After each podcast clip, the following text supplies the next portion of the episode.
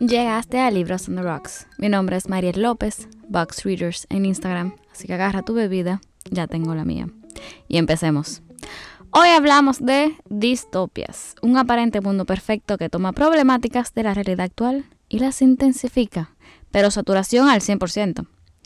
Es, ¿qué es lo peor que puede pasar? Vamos al futuro, vamos a otros mundos, vamos fuera del hoy para volver a él. Pero antes de empezar, como siempre, les digo que hoy bebo un vinito blanco, dominguero. Uno italiano que encontré en el catador que se llama Antinori Conte de la Vípera. Y con todo y acento. Está bueno. Medio seco, así como yo. Además, estoy leyendo, antes de que se enfríe el café, por Toshikazu Kawaguchi. Es sobre viajes en el tiempo en una cafetería está súper japonés y no sé por qué me imagino todo como, como si fuera un anime. Totalmente. Además, estoy leyendo un libro de texto sobre service design porque me interesa el tema y estoy escuchando The Tao of Pooh porque quiero como un preámbulo antes de leer el Tao Te Ching y Winnie the Pooh siempre, siempre está bienvenido. Una nota al margen. Eso de que invita, de que yo iba a invitar a alguien, puede que no salga. Dios, ni cuántas ediciones, ni cuánta mala palabra, ni cuánto eh, ni cuántos motores que tuve que editar en la última grabación. Parecía que estaba grabando en medio de la calle. Ahora estoy en mi closet. Eh, y lo peor, señores, no hay momento más desanimado que cuando uno se da cuenta que uno es Poppy.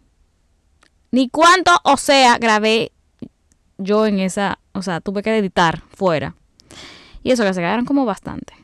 Y yo que pensaba que yo era muy vieja para hacer pope. Y para el que no me conoce, todo es relajando. Ya Gaby me dijo que sí. Y solamente hay que cuadrar y ver y yo aprender cómo voy a grabar dos personas al mismo tiempo. Pero continuemos con el tema. Distopias.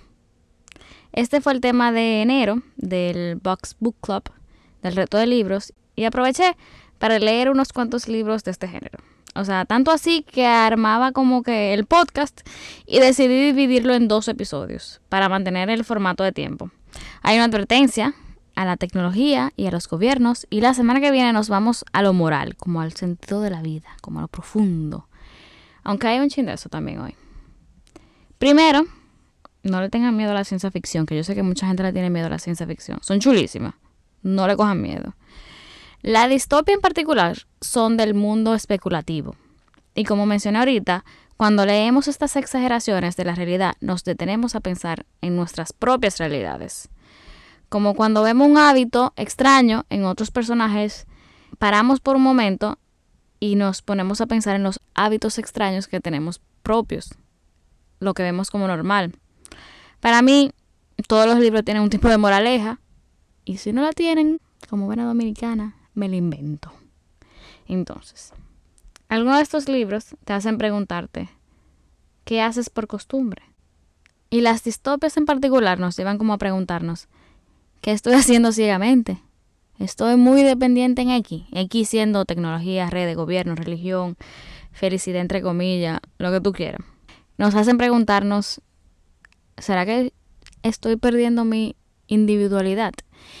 Y esta es una muy grande en las distopias. Muchos muestran la pérdida de la, pérdida de la individualidad como la pérdida de la humanidad. Hay muchas distopias, pero obviamente no las he leído todas. Pero en este episodio voy a hablar mayormente de las que leí recientemente, en este y en el episodio que viene, porque tengo mala memoria. Empezamos por la más vieja cronológicamente. Fue publicada en 1912 y de verdad que las, las advertencias fueron bastante certeras. Se llama The Machine Stops por E.M. Foster. Un futuro donde todo el mundo se parece a la gente en la película de Wally, si alguien se acuerda. Se depende totalmente de la tecnología. Y repitiendo el título, la máquina se para. Hace pensar. En esta distopia, las personas son súper débiles, son de nada. No tomamos acción, no nos movemos, no queremos ni tocar a la otra persona, no se siente, no se vive, no se ama. todo tiene que llevar a una función. Y todo está a la cercanía de un botón. Eh, pedido ya, mi comida, por favor. Y aquí, la gran máquina va al borde casi de la religión. Como siempre, una frasecita. Una frase del libro es algo suficientemente bueno ha sido aceptado hace mucho tiempo por nuestra raza. Foster, el autor, como muchos, le tenía miedo a nuestra dependencia de la tecnología y a la mediocridad que esa dependencia podía traer. ¿Qué dirían de hoy? Un chisma de 100 años después. Súper corto, 40 páginas. Y a los que les gustan las distopias, yo las recomiendo. Si no han entrado a la distopia, todavía no, pero un buen clásico. Y siguiendo por la pérdida de la individualidad, pasamos a dos autores, Huxley y Orwell. Una cosa, una advertencia, no he leído 1984. ¡Ah, sacrilegio! ¿Qué hace hablando de distopias si no se ha leído el libro? ¡Ah! ah, ah! Algún día me lo voy a leer. No se preocupe, hay muchos libros que hay que leer. Pero si me llevara de lo que voy a leer algún día, no hubiera empezado nunca el podcast. Así que pecata minuta.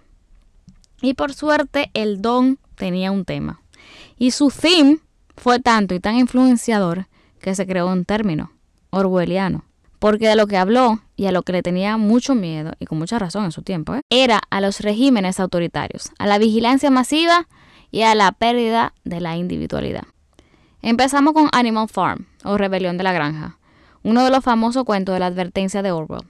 Es una alegoría a la Revolución Rusa y al poderío de Stalin, versión dos puercos, un caballo y un varios animales más que ahora no me acuerdo. Yo sí me acuerdo del gato, que fue el más inteligente y se escapó temprano y no, no se volvió a saber del gato, pero el gato sobrevivió todo.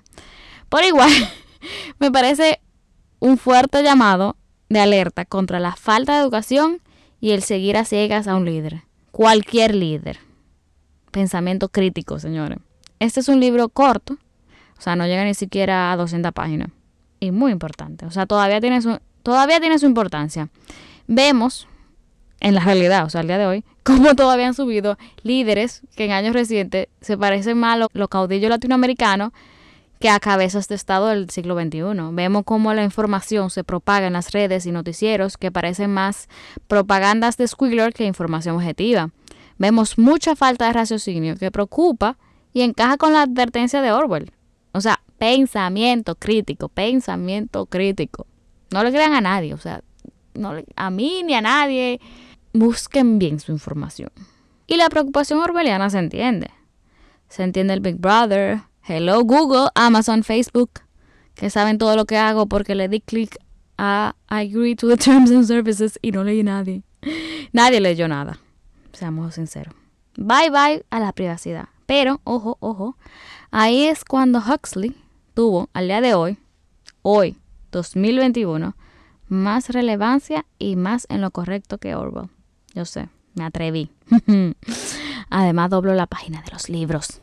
Y con esto seguimos con lo que fue el libro de enero, Brave New World o Un Mundo Feliz de Huxley. Un amigo me pasó el prólogo del libro Amusing Ourselves to Death. Es un libro de los 80 escrito por Neil Postman. El libro se trata de cómo nos idiotizamos con la televisión y los problemas que esto puede traer. Again, ¿qué diría el autor el día de hoy? El señor murió en el 2003, o sea que no lo pudo ver. Pero el prólogo justamente compara a Orwell con Huxley en las advertencias de ambos. Y a lo siguiente, yo voy a parafrasear un poco. Orwell advirtió de la opresión, de la prohibición de los libros, de que no nos dieran información, mientras que Huxley advirtió que la tecnología podría quitar nuestra capacidad de pensar, no por miedo, sino por placer, que las personas no querrán leer, que habrá demasiada información hasta llegar al punto del el mar de irrelevancia, donde todos seríamos reducidos a la pasividad. Ahora dime tú, ¿cuál se parece más al día de hoy? Digo, el autoritarismo sigue siendo un problema en el mundo. Un menor problema en comparación a otras décadas, pero sigue siendo un problema. Solo hay que ver lo que pasó en Myanmar el otro día. Pero vemos como en un mundo feliz el ser humano decidió dar su felicidad verdadera por la comodidad. Decidió entumecerse metiéndose un soma cada vez que le molestaba algo. Ahora, sin spoilers, te cuento de qué se trata el libro. estamos en el futuro. No hay guerras porque la gente se ha vuelto medio bruta. No hay arte, no hay relaciones. Todo el mundo pertenece al todo el mundo, como repiten varias veces. O sea que la gente vive metida en una orgía, pero no se agarra de la mano. Cero sentimientos. La gente no nace, sino que se crea en botellita. Eficiencia y productividad al máximo. Todos son condicionados desde que se crean a vivir en castas y que amen a su trabajo. Eso es lo que ellos llaman como la gente solamente feliz cuando ama lo que hace, pero como que a nivel extremo. Porque te condicionan a amar lo que haces y hacer eso porque te condicionaron a eso, valga la redundancia. Cada vez que te da un ataque de feels, de los sentimientos, de un tiempo a sola, de un tiempo contigo mismo, te toma una pastillita y ready to go. Droga. La gente vive en una nota metida. A este mundo, obviamente hay que entrar una nota discordante, entra un salvaje entre comillas, donde las cosas no le cuadran, pero igual, el salvaje también está como al otro extremo, medio masoquista, medio le gusta flagearse como un látigo. Ese no es el punto. El punto es que esta novela es todo el mundo está condicionado a algo. Y uno leyendo se pregunta a qué estoy condicionado yo. ¿Cuál es mi soma? Me pregunto mientras me doy mi sorbito de vino. La uniformidad pudiera ser eficiencia. Y usualmente en muchos casos lo es. Pero quita la flexibilidad. Cero arte, cero ciencia, todo el mundo estancado. Son una barza de mediocre. Huxley quiso advertir del consumismo, de la falta de individualidad, del miedo a las emociones y sentir, de la producción en masa. Pero yo creo que sobre todo advirtió de que las personas preferirían darlo todo a cambio de la comodidad. Habla de las cosas fáciles, entre comillas, donde se evita el conflicto y por ende, digo yo, no hay progreso personal. Todo es mediocre, o sea, todo el mundo en ese, todos los personajes eran unos mediocres, menos la gente que sí podía leer y que sí tenía como accesibilidad a un poco más de información, pero la controlaban porque, total, ni la preferían ni la hubieran entendido. Nada se siente en su capacidad completa. Y al huir del sufrimiento, por igual, ellos huyen de la felicidad que tanto claman tener. Y así volvemos, full circle, a la primera novela que, que mencioné. Que si unificáramos ambos mundos, tal vez cuando la máquina se para, se convierta en el futuro de un mundo feliz, donde las personas regalaron sus decisiones y su libertad y ya ni pueden manejar el mismo mundo en el que viven porque ni saben de qué se trata. No lo pueden mantener. Se daña un pedazo y nadie lo sabe resolver. Digo, esta es mi opinión. Me siento identificada porque tengo dos meses intentando ese ejercicio. Pero en realidad no lo estoy intentando lo suficiente. O sea, yo sé que mi soma es Instagram y TikTok.